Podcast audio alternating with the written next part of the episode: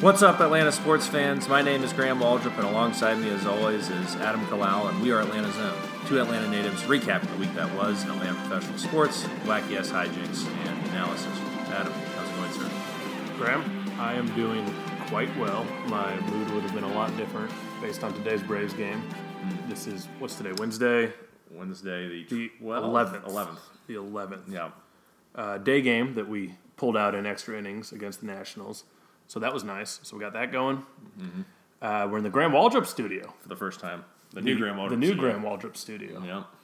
We needed uh, the best acoustics we could get our hands on after our past couple weeks that have been a little subpar. Turns out doing a podcast in a public park isn't the best option. Nor is it when your microphone decides to stop working for some reason. That hurts as well. But I think Old Blue is uh, Blue Snowball is back in business. Yep. We did some audio tests, so you guys should be all right. We apologize for any uh, issues you had listening to the episode last time. Would like to start with a bit of a PSA. Oh, douche. Unfair. Sorry, Graham. It's all right. It's John Galvin saying "Go Flyers." Like, Who the fuck why, to hear why do I care about that? Yeah. Um, sorry, John. I I actually do care a little bit. I watched the past two ga- two games for the Phil- Philadelphia Flyers this past week. Hockey, Wow. hockey's kind of entertaining. I'll give it that. But a um, little bit of a PSA to all the users out there about a little bit of disappointment in the turnout at the Atlanta Zone Tailgate. inaugural tailgate at Turner Field. We had what like um, 14 people there Yep. None of which we did not know, and maybe three of which actually listened to the podcast. Yeah. Jeff, Arthur, Alexa. I think that's it. Yeah. Yeah. We did meet that uh, Georgia State guy, some guy who's um, like their journalist, yeah. and he said he was going to give us a shout out, but he never did. Never did. I, we even followed him on Twitter. Very unfair, sir. Whoever you are. You know who you are. Just give us a follow, for Christ's sake. Yeah. he uh, probably did follow us. We just didn't notice. Yeah. But nonetheless, we had a good time, Graham. It- Yes. It, was nice to be down there in the old the green lot. You know what might have happened though, and I'll give the users a break here. We said for weeks, blue lot, blue lot, blue lot. We even said in the last episode, blue lot. We did send out some Facebooks and some Twitters saying we're going to the green lot, like right before that. However, some people might have showed the blue light, but not not known what to do. It's possible, Graham. It's possible. Not probable, Right. but We- possible. We also have to mention there are plenty of users around the country and the world who listen to the show who might not have been able to make it down that weekend. Hugo could have caught a flight Hugo could have caught a if he flight. had a little more dedication. He could have. We also have some friends who uh, live in New Jersey who listen to the show. There's like seven or eight people from East Orange, New Jersey, I think. Yeah, I, you know, I'm not going to hold it against them that they didn't show up. sure. Could be my old roommate, Vinny Graziosi. Yeah, shout out to you guys out there in New Jersey listen to us. Yep. But you actually went into the stadium, right? I did go into the stadium. Um, What was it like? it was at once perverse and at once filled with hope. Because it was perverse because it felt completely unnatural to walk into Turner Field and for not, there not to be, uh, you know, a baseball field. And but I felt great because the stadium was largely intact. They moved a bunch of the outfield, right field bleachers closer to the to the stadium, or closer to the actual football field, and there seemed to be a great energy in the air. Were there And people in there? There were people in there. There weren't a ton of people because the game wasn't starting for another hour and a half or so, and everyone was just going to use the bathroom. I just wanted. I didn't have to go to the bathroom. I just wanted to go see it, and the band was playing going nuts, and they really made it work for football. There's way too many seats in there for how many people are going to come to a Georgia State game as of right now. But I think what Georgia State has done with the with Turner Field is preserve it, use it to their advantage, and honor its legacy by continuing its storied tradition. See, I think they have options with that stadium to do other things like um, they could do outdoor soccer games out there. Sure. Say the Atlanta United have their second team. They're like uh, I th- they're called like ATL UTD 2 Um, I guess it's like their minor league team. And I saw that th- those guys played up at um, Coolray Stadium a couple weeks ago, which looked pretty cool. So that's something that they could do at Georgia State, Yeah. and that would be awesome. Like I Sure. feel like a lot of people come out for soccer games out there, and Mm-hmm. um, I don't know, they could host a small bowl or something. You know, they got options. And uh, the Georgia State dude was telling us that they're gonna turn the big part of the green lot into a baseball field. And correct me if I'm wrong. It's actually, that's right where Atlanta Fulton County was. Yeah, and Yeah. I, I, didn't he say that they were going to utilize the fence that's out there already as part of the actual fence? That'd be dope. I feel like he said something along those lines. I don't remember that. I think I came in Yeah, half you, to did. that you- conversation. yeah, you did a classic Graham jump in in the middle of a conversation and start ranting and raving. What the hell's going on? Acting like you know what's going on, even oh, though you clearly have no idea. yeah. Yeah, that's pretty much how he sounded like. But that'd be really cool. Sure. So you got to appreciate that Georgia State has taken that instead of uh, like demolishing Turner Field and Right. turning it into nothing. So Yeah. So I think it was overall a, uh, a, suc- a success, the tailgate, even though we didn't get a huge turnout. Had a lot of fun. Um, got to see Turner Field again. Did end with producer Tiller having a seizure though. Yeah, that was very unfair. So that was uh, that was that She was upset, I think, that not enough people showed up. And she had a little bit of a panic attack, which turned into a seizure. She was a little worried it was due to her producing skills. Right, that she hadn't prepared enough Yeah. or done enough marketing. And But all, all's good on that front. Yeah. So we do move on. that's good to hear. And uh, yeah, I think we can move on to- into some actual Atlanta sports news. And we'll open up with the Braves. Uh, since we last talked to you guys, the Braves took two of three from the Rockies and lost two of three to the Nationals. So they're at three and three right now on their current nine game road trip, about to head up to Chicago uh, for a weekend series against the Cubs. But overall, the team has continued to play pretty strong. And regardless of those two losses, uh, you know, you, you ran to a buzzsaw with Max Scherzer, who pitched his ass off. That was like a classic Scherzer performance. A mad Max Scherzer after we beat him last time. yeah, he was throwing fireball. I mean, everything was like in the upper 90s. Even if it felt like his curveball was going in there at 97. It wasn't, but it kind of felt like Yeah, it was. they- I mean, he was just untouchable. They had said that he's um, going into that game. He was like 15 and two all time after a loss. So he was just Yeah, he was was, getting after it. He, and he was on all over the base. He got his first stolen base of his career as well. yeah, that was that was vintage Scherzer, and then Strasburg pitched really well last night. So, you know, there's also a desperate Nationals team because coming into this series, they had lost five in a row. Yeah. Um, two two straight series. They lost two or three to us, and then was, were swept by the Mets, who are currently leading the division for people who care about the standings in April. So you knew you were going to get their best shot at home, especially, and we did. And thankfully, we were able to escape with a victory today. Uh, that was sort of all over the place that game. Yeah, and we kind of we got pretty decent starting pitching the entire Nationals series. Like Julio gave up too early, but then settled down and threw six pretty strong innings with Yeah. just the two earned runs. The, the thing I noticed in this start with Julio, and I was really watching him in depth this time, comparing it to his, his last start, which was also against the Nationals. Uh, a lot more movement on his pitches. Yeah. he was trying to consistently hit the outside part of the plate. Yep. It seemed like regardless of who was up there, lefty or righty, and um, he still threw a lot of pitches, more pitches than I would like to see. But it was encouraging to see him actually show that he can still pitch in the major leagues. Because even though I know the splits are ridiculous his home and away splits, I was really nervous going into that game thinking he was gonna- he was going to get shelled. But he was much sharper than he was in his prior outing. yeah, so he looked a lot better. Uh, Folty really had an off start, but he also only gave up, I think, two runs as well. Only five innings, so the walks were up there for Folty, but um, still for him was kind of the bend but don't break type of deal. Um, Yeah, and it seemed like the Nationals were really working the count well. Um, the off-speed pitches, like his changeup and his curveball, um, weren't as sharp, and they were able to sort of hone in on them a little more than they were last time. Seemed like every batter was getting into a two and two, three and two count. yeah. Um, So I mean, he battled, and it could have gotten away from him, but it didn't. So that was still encouraging to see. And um, but yeah, the, the game today was just absolutely huge. Yeah. Um, so and it was wild. I mean, it was like McCart- and it started really. You know, we were up. I- What I think two nothing or two to one. yeah, uh, Ozzy Ozzy hit a home run. is team leading fourth home run. Yeah, Ozzy hit a home run. Suzuki hit two home runs today. So we're up two nothing or two to one. I can't remember. And McCarthy's covering first, and it's the end of the fifth inning on a uh, you know pitcher's running you know hit to first. He's covering the bag.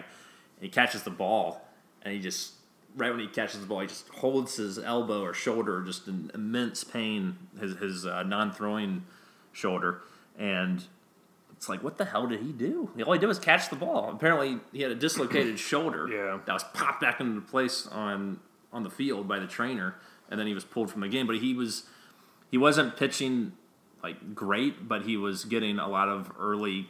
You know, he was allowing it seemed like a base runner every inning, and it seemed like he was getting bailed He was out. getting by a lot of ground plays. balls, He got a lot of ground balls when he needed them, but he was only at 61 pitches through five innings. That and sucks. I, and I was like, man, this is going to be such a great opportunity to save the bullpen because they've Yeah. been working so hard recently because we can't get out of the fifth inning. Yep. Um, So but the good news is there that it was his non-throwing shoulder, and it sounds. I don't think he'll even miss a start out of it. no, Snitker said after the game that he, he should be able to he should be ready to go. Yeah, Brian on the seventh inning stretch that Fox Sports South does now.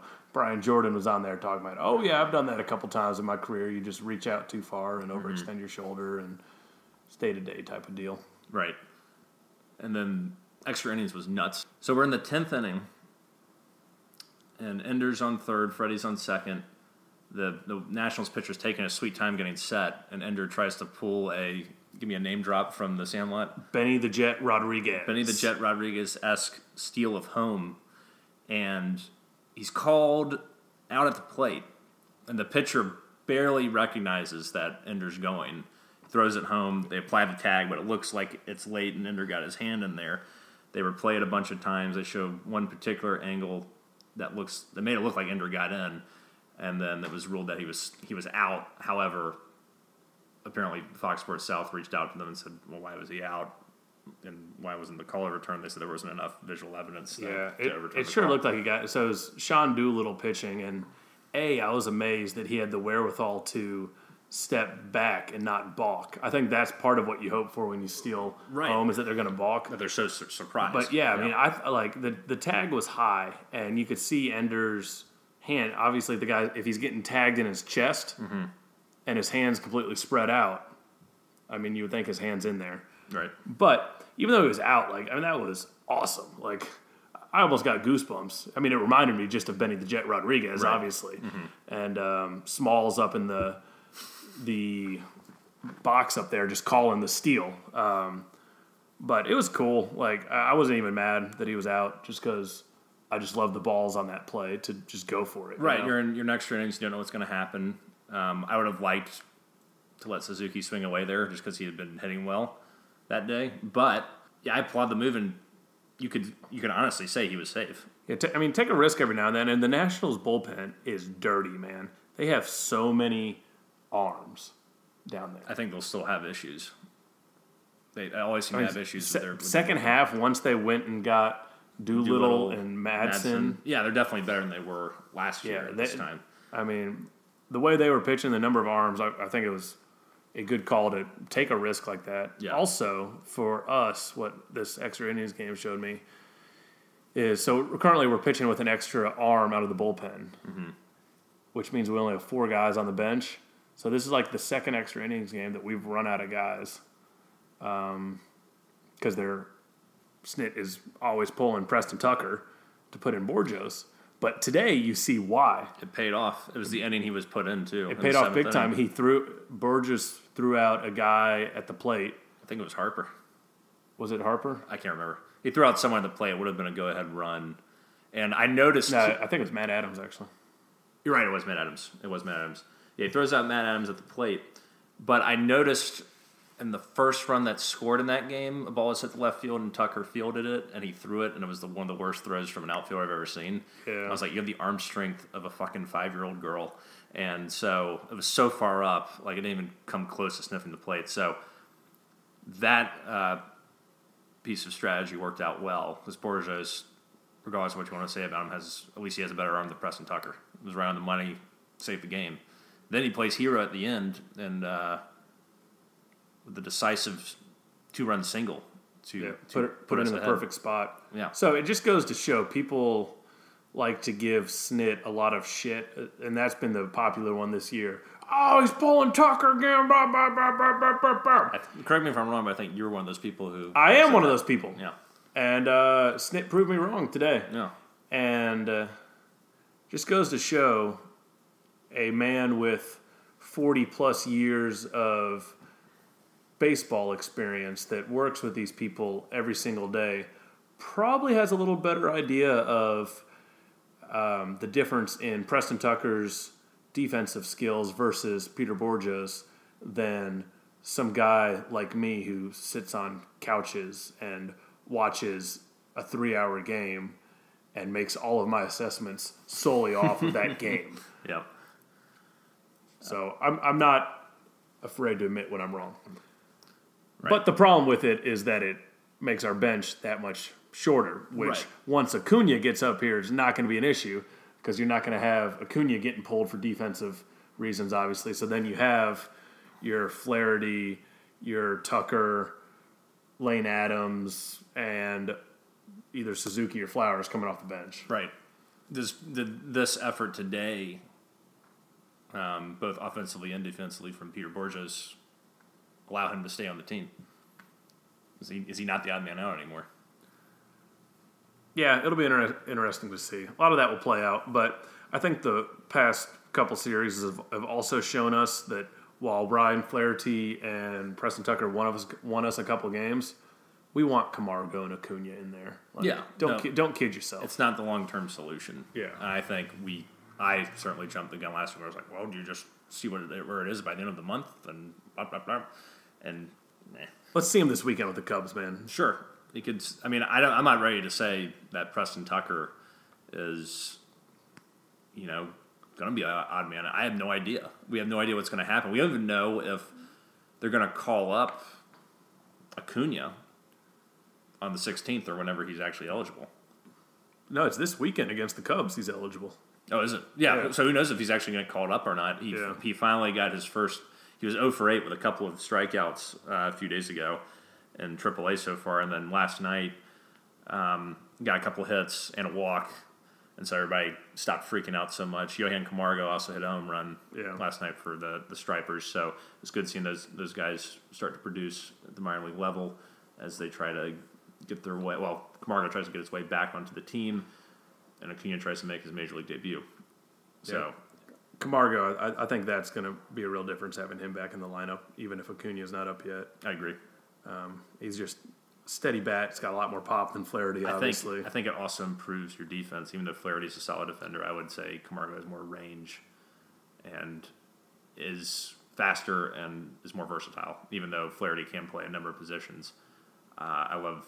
I think Camargo strengthens your in, infield defensively, especially. Are you just saying that because Flaherty's like some gangly looking white guy in his 30s? No, I've just seen both of them play quite a bit, and I think Camargo's a superior defender. Okay. Just from the eye test, I'm not taking any defensive metrics. The old Graham like Waldrop that. eye test? Yeah.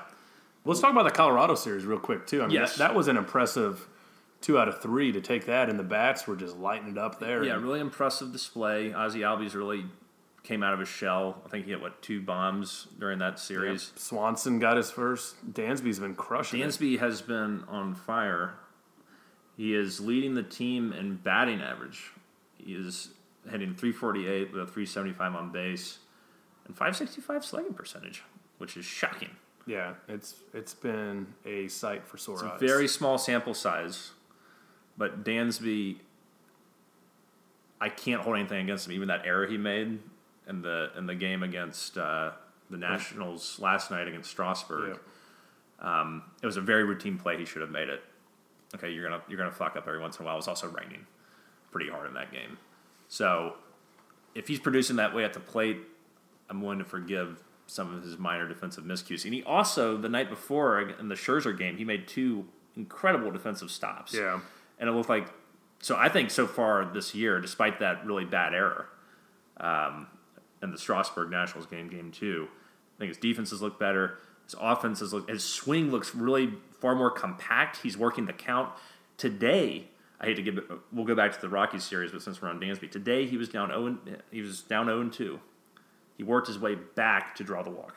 That's awesome. Um, fouled off a couple of pitches. It was a really nice at bat, And I think he's, his plate discipline is better. He's working the count more. He's making solid contact. He's keeping his head on the ball. I know that's very rudimentary, but so many times last year he was looking up when he's after he swung. He was looking, oh, where did I hit my home run when it's in the fucking catcher's mitt? This year, his head's on the ball. He's driving. He's really pulling the ball too. He's getting around it. And on that bloop double today, you know, he didn't try to force anything. It wasn't a great hit, but he just went with the pitch. He's not Right. trying to force anything. He's not trying to be the fucking hero. He's just playing his game, Yep. and it's paying off for him. Good things happen when you put the ball in play sometimes. Mm-hmm. Yeah, that's been really, really awesome to see from him. And you got to think with these offenses, I mean, despite the two shutouts, like I said, that's Scherzer and Strasburg. Strasburg, two of the top ten pitchers in the league. Yeah. Um, we're getting it from a little bit of everybody, but also Ender has been struggling big mm-hmm. time. Yeah.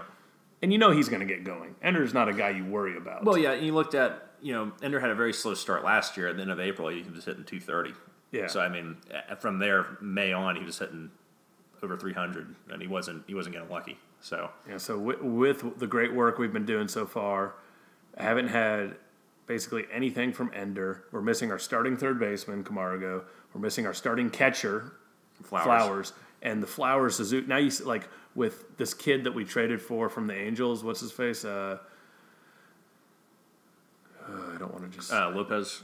No. I was going to say Carlos. It is uh, Carlos, isn't it? yeah. Carlos Lopez. It's is not his name. Lopez. It is his name. It's not Lopez. yeah, it is.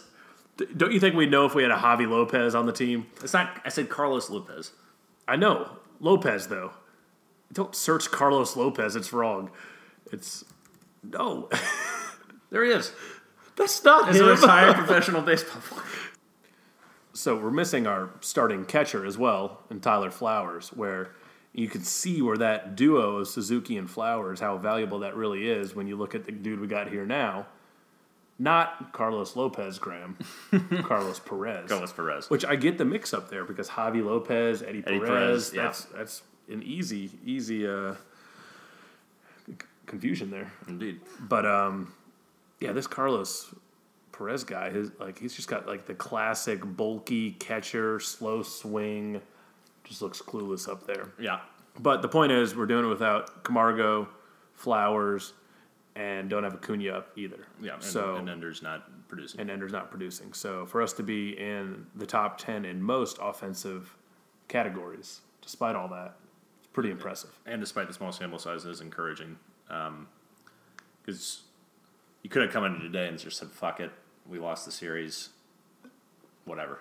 See, that's what was great about like coming back to like once freaking what's his face? What's our closer's name? This guy, you know. Vizcaino. Once he blew that, and I knew he was going to blow it. When I saw how good Minter was in the eighth inning, Minter, 13 pitches, three Ks, looks dominant, looks like Kimbrel. struck out Harper. Struck out Harper. Yeah. I, in my head, I was like, bring him out for the ninth. Yeah. Let I him mean, get he, it, he like- pitched his ass off. And what was incredible about his fastball is the way it cuts in on right-handed batters. I mean, Yeah. they, they have no room to move. It was like when he struck out, I think uh, Taylor today. I was like, good God, I haven't seen a pitch move like that in so long. Where it just like starts on the outside part of the plate and just zooms into the inside corner, ties you up so much you can't even touch it. I mean, it was it was un, it, his he was a plus today, a Yeah. plus stuff. I'll go ahead and say for all you out there that play fantasy baseball, go ahead and pick up AJ Minter mm-hmm. because it's only a matter of another month or two before he's our closer. I think Viz is a good pitcher, but I think he's more of a seventh, eighth inning guy. I don't.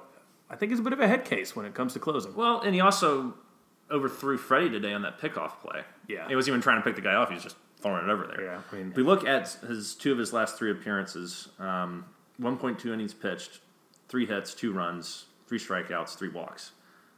And he's given up uh, a home run in that spell as well. So, I mean, hell, we could have swept the Rockies had he not imploded Right. on that Saturday night game.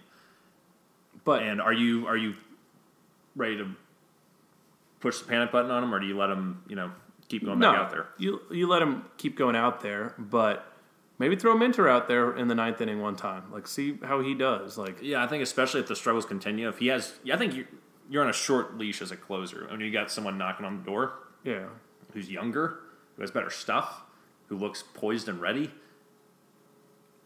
you're you're getting you're you're on the cusp of getting yanked if you keep going out there with performances like this. Yeah, not, and not to say that Viz isn't a guy that I don't want in my bullpen. I do want him in our bullpen. Yeah. But he just might not be that ninth inning guy, which Yeah. is fine. Right. But the point is, after he blew that, Mm-hmm. I just love the fact that it wasn't the Braves of the last couple of years where it's like, because then I, I even tweeted it out from the official Atlanta Zone uh, Twitter account. I was like, account. I was like, obviously we're about to blow this game, but Ender stealing, trying to steal home was awesome. Mm-hmm. Was awesome, yeah. Just because you assume, You assume oh, that's going to happen. like we're playing, like they have the last at bat. There's no chance. But Yeah. these guys kept battling, and yeah, uh, and it was it was cool too. It was back and forth. It was like every time we scored, they would score. Um, in the end, there, and somehow, some way, we pulled through. And the most unlikely person, Peter Bourjos. I mean, it would have been a ground out to second had the infield not been in. But hey, you, you take it, and Yeah. you put it in your back pocket, and you get out and fly to Chicago with knowing that you salvaged the series a little bit. pretty sure we were out of pitchers too. Yeah, Shane Carle. Let's talk about him for a second Yes. because he's looked really good, and he he blew the game in the eleventh inning, and then he goes back out there in the twelfth and shuts the door. He's been very resilient. He's pitched long innings of relief. He relieved Julio after he pitched so poorly uh, in the National Series, in the first National Series at home. He's thrown a bunch of innings, and overall, he's done a very impressive job limiting damage. And I hope he's in the bullpen for quite some time because he can he can give you a he's a long relief option. Who's also not a shit pitcher, isn't just there to, to eat innings. He's there to contribute. Yeah, so a little background on the guy because I don't know much about him either until I've seen him pitch and like what he. I mean, he throws 95, 96. I think he touched 97 at one point today in that second inning. So he's 26 years old. Um, this is an Anthopoulos acquisition. We got him January 18th of this year when. Um, let's see here. He was designated for assignment from the Pirates when they traded Gerrit Cole because of all the players they brought in. Um, yeah, I don't think he pitched last year much. Yeah, he started as a, tra- a starting pitcher, so that's why he's our long relief guy. But okay. yeah, I mean, he's looked awesome. Yeah, Seems like a find, and the bullpen has been sneaky good. The walks are going to bite us in the ass. I'll tell you that much. yeah. You, you can't survive like that. I think through the Chip Caray actually had a relevant stat today. I was shocked. He said, "I'll give him credit here and not steal it," but he probably got the stat from some guy who does the stats for him. But we had, I think, through the seventh inning today, our bullpen had 23 walks through 32 innings pitched. That is not a good ratio. That's No. a horrible ratio. We've been able to pitch around it. Adam is, is exactly right. If we conti- continue at that clip, it will destroy us. And also, go ahead. I've looked it up, actually, believe it or not. Yeah. Currently, we are, as a whole staff, we're tied for first in walks, which is not what you're looking for. No bueno. So we're eighth in ERA, which is pretty cool. Solid. But Is this just in the National League? no, this is in Major Oh, League. Major League, okay. Yeah, we're eighth in ERA, 12th in strikeouts. Teams are hitting 227 against us. But those walks, we got to nip that in the bud. Yeah, I'm sure. I'm sure you don't look up WHIP, but I'm sure it's higher Oh, than average. Yeah, it was. Uh, I looked it up and it wasn't an impressive number, so I didn't even add it to my little. It was in the bottom, like uh, 22, 23 range, somewhere Yeah, around there. yeah, that's that's not good. And also, I think the usage of the bullpen is is is bad. We've had to use them way too often. Um, once again, guys, not we haven't had one pitcher going in the seventh inning so far. Ooh, Which I think is going to be turned around. I, I hope you're right. Yeah. You you never know what you're going to get with Folty. You don't know if you're going to get, you know, excellent Folty, or you're going to get scuffling Folty or average Folty. You don't know what you're going to get with Julio unless he's on the road. Um, you know, McCarthy, the jury's still out. He's looked all right, but you don't know. Like it's just a bunch of question marks in terms of how far these guys can go. Uh, but Sean Newcomb Oh, baby. awesome Oh, against the baby. Rockies in his Yep. start. That was amazing. To Six see. innings pitched, nine strikeouts, no walks. No walks. That's a big thing that's for him. huge. Yeah. To go into that environment and to not give up any walks, not giving me runs, it's beyond impressive. So, but you don't know what you're going to get with him either. Uh, but just because we we've railed on him a lot for walks, we railed on him for his inconsistency. But it was encouraging to see him go against that offense and Nolan Arenado, DJ LeMahieu, and shut him down. Yeah, you see, you see what he's capable there of. And Anibal Sanchez had a pretty good start too. Yeah, he's all right. So I think he, he could eat up some innings for us. Yeah, So, but with Newcomb, I was impressed in that game with the way he used his, his fastball and the way he was able to elevate it in the zone and put it in a place, especially later in the count, where, where guys just couldn't catch up to it. It was almost like they were expecting off speed. And whatever he was doing that day was brilliant. I mean, he, he was pretty much un, practically untouchable. yeah, a young guy like that, um, just the confidence boost Yes. that he gets from a game like that mm-hmm. is huge. Especially like coming off a pretty rough first start and going in to frickin' Coors Field. Yeah. Um, I mean, that's just got to do huge things for his ego mm-hmm. and confidence, and hopefully he can work off that going forward. So, I think the point here is yes, it's a question mark, Graham. There's a lot of unknowns. Mm-hmm. You don't always know what you're getting from people, but there's potential there, yeah. and we got arms in the waiting. yep. Should someone flub up? Right, and I think Gohara is getting closer. Uh, Luiz Gohara through two innings, I think in a simulated game, didn't have any issues. So hopefully he's, he's up here sooner rather than later. Soroka had a pretty dominant first start when he was out there. I think it. I mean, they're limiting them. I think to like 65 pitches at this point, but it was either four or five scoreless innings Beautiful. from him. Yep. So he's uh he's just knocking on the door. I think we see him sooner rather think than later. I think we see him this year for sure. I'd say around All Star break. Yeah. So we're playing the Cubs this weekend. Uh, they're without Anthony Rizzo, who's on the DL, which is good for the pitching staff. It's going to be some shitty weather, though. There might be some snow. Uh, so it might be another wild, uh, like that, that game against the, the Nationals, the, the Scherzer game, was just pouring. I don't know why they didn't delay the damn thing. It was pouring rain. I don't know anyone could play. Yeah. Um. Yeah, I saw going the Cubs. So who would have thought going into the series against the Cubs that we would be seven and five versus the Cubs five and five? Not I. You know. Yeah, and uh, something infectious about this team. Seeing the youth out there producing, seeing Dansby, It looks like some winnable games to me. yeah, seen seeing Dansby perform well, seen Ozzy perform well. You know, Freddie doing his thing, um, young pitching at times looking awesome. Uh, you just like I'm. This is the first time in probably three or four years where I'm I'm glued to the screen when I'm watching Braves games again. I'm not doing other stuff. I'm not just listening in the background. No, I'm, I'm looking forward each and every night slash day to the game. Yeah, same here. So good for us. Yeah, good for us. Thanks, Braves. Thank you. Thanks for giving meaning in our lives again. Indeed, it's been lonely. Yep. Should we move on to um, some other news in the Atlanta sports world? Yes. Uh, how about those Atlanta Hawks concluded the season last night with a A big loss. A big loss to the 76ers. Uh, close out the season. Okay, so currently, as far as the odds for the draft lottery, unfortunately, the Hawks are fourth now. So we got Phoenix, Memphis, and Dallas ahead of us. Oh, our first game of the year was against Dallas, and we beat them. If we just lost that, and one- we were so excited when we did beat them. We just Yeah. had no idea how would mean. important that first game was. Yep.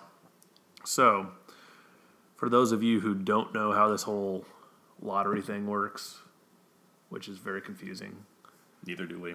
yeah. So, We're trying to work this out together, though. so here's what I got, and this is this year. I know it changes next year. So the first three picks, obviously, so th- these rankings that I just said, like we're fourth, that just determines how many ping pong balls you have in there. So keep in mind, we could still Get the number one pick. luck into the number one pick. Yeah.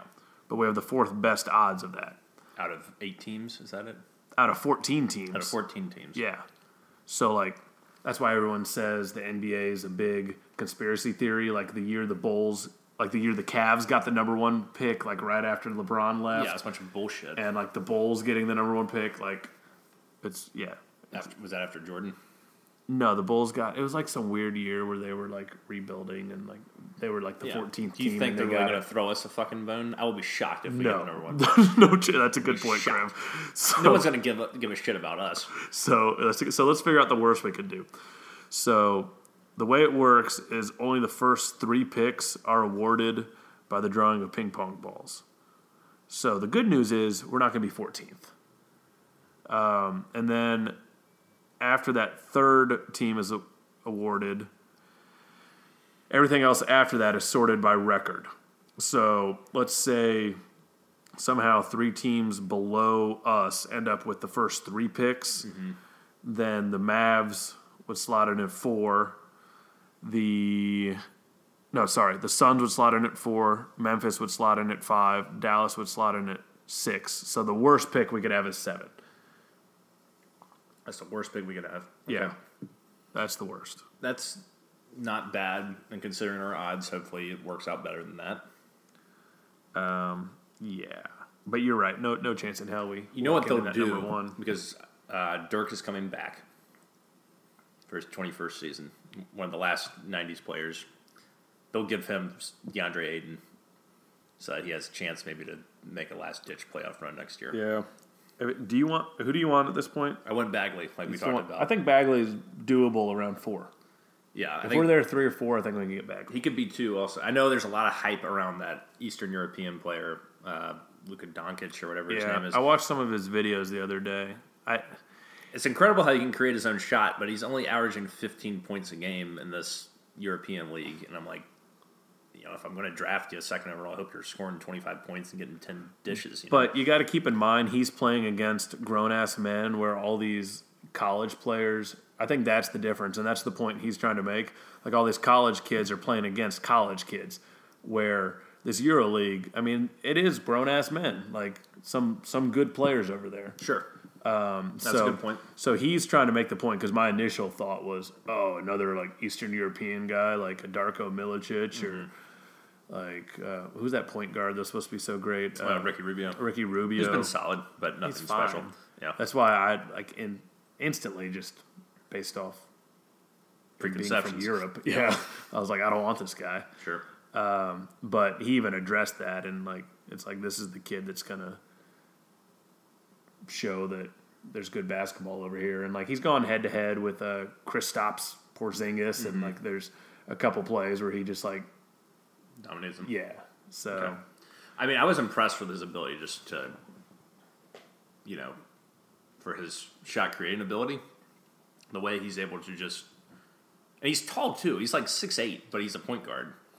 His, yeah, his ability, his his quickness, his agility, his ability to make his create his own shot is impressive from some of the videos I've seen. He just jukes a guy out, does through the leg dribble, pulls back, shoots it right over someone's face who's right right there, and it's just no problem. So, I mean, I'm not gonna sit here and say I know everything about him. I just know I've watched a lot of Marvin Bagley this year, and like I mentioned on an episode, either last episode or the episode before that, no, you're pretty s- quick man- to the- skip over the Hawks last episode. So Yeah. So the the the episode prior to the last episode, I mean, Bagley's got this, these post moves that make you freak out, man. And he shot forty percent from three point range. So he shot sixty one percent from from the field and forty percent from three point range. I know college is a different game, but you gotta be encouraged by that and the double doubles he put up. This isn't Sheldon Williams. This is this is legit legitimate NBA player. Yeah. So let's just hope we somehow get the three at least and can get a Bagley. Uh, the problem is this is going to take one more year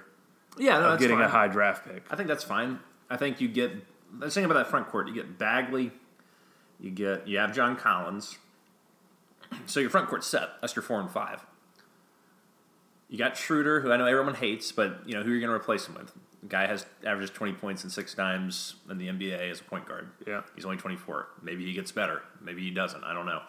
Taurean Prince has played his ass off this year. I think. He's been he's been like getting 25, 30 points. a I know he's Yeah. he's going nuts, and so maybe you get uh, a, another swing man to complement him in the draft. Then maybe you make uh, a trade or you pick up a Klay Thompson somehow, or some of- maybe not someone that good, but someone else who can help this team who's a veteran. Like there's still, I think we're still a year or two away. But the good news is the guy who's considered a veteran on our team right now is 24 years old. Yep. Would have been nice if we had that number one odds right now, though. But what are you going to do? What are you gonna do about it? Nothing you can do But now. the kicker is, you heard this rumor about Coach Budenholzer. What's that? He might be leaving, man. Really? Yeah, um, he's been thrown around for the Bucks job. How is he going to the Bucks? Oh, for Giannis. Yeah. Yeah, that's, that's fair, I guess. Yeah, and I, he's just not on board with his losing, man. For for users unfamiliar with the Bucks, they have this stud Giannis. I can't pronounce his last name, so I'll butcher I think it. most people know him at this point. Antetokounmpo. I feel like info. I don't know. Some people might uh, not. Hugo wouldn't know him. Hugo wouldn't know him, so we got to explain it. Okay. So Hugo, there's this guy who's like six ten for the Bucks, who can pass, you can shoot the three. He's, They call him the Greek the freak. Greek freak. He's got the arm span of a f- fucking pterodactyl in the prehistoric era. I mean, the guy is just an absolute freak. He can shoot the three, he can dish, he can drive to the rack. Uh, he's an all class defender. Uh, he's everything you would want to build your team around. Yeah. So I mean, they're a playoff team now. I I think they have like Jabari Parker too, and Yeah, so it would definitely be a better option for, for Coach Bud to to go there than have to deal with another year or two of losing before we can actually be respectable. So I don't, I wouldn't blame him for leaving if he left, but I would be disappointed because I think his system and especially his ability to develop players. Yeah, we're not going to find a better coach than him. No, his ability to develop players has been exceptional. He's turned DeMarre Carroll into a really turned him into a really good player. Now he fell off because of injury, but he he he basically he and his staff, along with DeMarre Carroll, put in the hard work. But together they made him get you know a five year what ninety five million dollar contract in free agency. He made Al Horford a better player. He made Paul Millsap into an all star. Jeff Teague into an all star. I mean, this guy has taken players whether they be veteran or youngster, he's turned Dennis Schroeder into twenty point six assist guy. Granted, you can't say that strictly he did that. I'm not just saying he did that, but under wouldn't you say that under the supervision of Mike Budenholzer, our players have developed at a much better clip than they have with other coaches in prior regimes. Yeah, but we just should have never given him the GM reins. That's where things started to go south. No, I, I would agree with that. But his player development and his guys. Yeah, no, we're not. We're not going to get a better coach than Yeah, him. So, I don't want to really lose him. Don't want him to go. But so who's reporting this? Uh, I heard it from Brad Rowland, who probably knows more about the Hawks than anyone in Atlanta. I would agree. No, he's a, he's a he's a great source. Um, so that's concerning. Yeah, it's it's legitimate. So we'll have to see how that plays out. I, I kind of thought from the moment that he was stripped of his general manager duty duties that that could sour the relationship between him and the Atlanta Hawks organization. But you know, you didn't hear anything about it this year until now, at least for me. And I'm not in the know that well. You know, I'm not Brad Rowland, but I keep up with my Hawks, and I'm I'm scared to hear that Mike might be leaving. And he, he's he brought to this city a level of excitement about professional basketball that hasn't been felt since Dominique was here in the early '90s. So I would hate to see him leave. Um, right when we're on the cusp of maybe getting a franchise-defining player like a Marvin Bagley, and maybe I'm overstating that, but I really think he can be one of those key pieces that helps turn us around. I feel like you are too on Bagley that I want to steer clear of him because he's going to be a huge bust. Well, remember, Adam, when I was 15 and being a North Carolina Tar Heels fan, I said if anyone takes Marvin Williams in the top 10, they're an idiot. We took him as a number two pick when Chris Paul was there. I said that at 15. Also, remember, Graham, you said that JJ Redick is going to be a terrible NBA player and that they sh- anyone should take Jawad Williams over JJ I Redick. think Jawad was never given a fair shake. Jesus. Jawad Williams was a really good college player. I don't know why he didn't make it in the NBA. I would have taken Jawad over Marvin any day of the week. You said that. Yeah, we- we're talking about JJ Redick. JJ Redick has turned into a very good NBA player who's a dynamite three point shooter who does his job very well. So the point is, I'll give you that. You were right about Marvin Williams. Although Marlon, he's like a 10, 12 year vet. So I mean, he's an NBA player. Oh, he's solid. Don't get me wrong. I mean, he's but he's not like you didn't draft JJ Redick number two overall. You drafted Marvin Williams number two overall. Yeah. Chris Paul is sitting there, man. Yeah, we flubbed a lot. Uh, another so And I said that before he was drafted. I didn't just come out afterwards. I said that yeah. before. The reason I want the number three pick is last time we were there, Al Horford. Great player. Great player. You remember who was picked number two though? If we could have gotten number two, No. Kevin Durant. So like, man, Superstar. if the Supersonics had just passed on him, Oh, don't tell me that. God, that's depressing. Greg Oden was one though. So I always gotta feel worse for the, at least we didn't. Even, at least we didn't have the option of selecting. Right. That was another thing when I. What if we just picked Greg Oden instead of Al? What if What if the number one pick was KD? Number two was Al, Al, and number three was Greg. Oden. That would be a classic Hawks pick. Yeah. I remember watching that championship. Oh, I remember watching that championship between Ohio State and Florida that year. I think it was 07. And I remember watching Ohio. Like I watched a, I do watch a good amount of college basketball. I watched a shit ton back in the day. And Greg Oden to me was slow. He was lethargic. When he got inside and was able to get the ball in the post, he was able to only score because he was so massive. No one could stop him. But he was so goddamn slow. I was like, his game's not going to translate to the NBA, and then it didn't. And he also was just injured all the time. Yeah. I don't know why anyone would think this is this guy's just going to be a fucking superstar. It's like, yeah, if, you know, if he could move faster than a goddamn snail in the paint, then sure, but he, he couldn't. He was able to outmuscle guys because they were younger and smaller than him. Not so in the NBA. I think we one week we should do because we always talk about like all the terrible picks, but we we should do one where we talk about the good picks that we did have and the people we could have taken instead of that turned out to be busts. I like that. Yeah, I'm gonna tease for maybe next week's episode. yeah. We'll uh, put a different different Since we have swing things. preparation. Yeah, no, that one we can't just do off the top of our head. Yep. But um, well, that's that's some sobering news. As I just poured myself a drink. Thank you for telling me that. you're welcome, was probably gone. yeah, the good news with the Braves win today. Bad news might lose Coach Bud. Yeah. Congratulations to Matt Ryan and Sarah Ryan welcoming their twins into the world. Uh, Marshall and I think Jonathan. Did you hear the backstory to it though? I heard they were premature babies. Yeah, so she she was in the hospital Mm-hmm. the week of the Rams game. The Rams play. No, it was the week of the Eagles game. So Ah. Matt Ryan missed a practice. Before Right, that. I remember Yeah, that, Yeah. yeah. Mm-hmm. Well, that's why though. That's crazy. I mean, that's one of those things that, like, it, it was just a routine appointment, and then they're like, you need to instantly get admitted into the hospital. So it's kind of a life or death thing for Christ. Matt Ryan's wife. So But they had the babies now. That was three months ago. I'm confused. there were, there was something wrong. Oh, okay. So they Yeah. went there and got it taken care of. So and she, now- she was in the hospital for a while. okay. Yeah. Poor bastard. Yep. Poor- so, poor So he was dealing with all that before that Eagles game. Yeah, So that's rough. puts And- it into perspective. Yeah, and you know what? Another thing that's interesting is is something I haven't thought about with the contract negotiations that are still ongoing. Is that you know maybe he's like I don't want to talk about the contract until everything with Sarah is okay and everything with my kids are okay, which is incredibly respectable if that's the case. Yeah. I'm not saying that is, but I know he came out the other day and just said, "Yeah, I think we're getting close," and so I, I doubt my hypothesis is correct, but I like to think that. He also said that he lets his business people handle that, whether or not that's true or not. He says he doesn't like being a part of that process at Well, all. yeah, and I don't think he has. I think at the end of the day, right, um, you get into you, you let them negotiate, and then the guy comes back to you and says, "Hey, it's this is what they're saying, and I think we can get you more." And then you're probably gonna say, "Oh shit, let's get me more if you think we can." Sure, Simple sure. as that. Simple as we'll probably just cut all this Falcon stuff as well. I think that's fair. So we don't really have much on the Falcons Nothing this about week. Clemens, but at least the, the the the children were born. Yep. and it seems like they're healthy, even though they were they were premature. It seems like everything's okay, so that's that's really good to hear uh, from Matt and his family. And we'll talk draft in a couple weeks.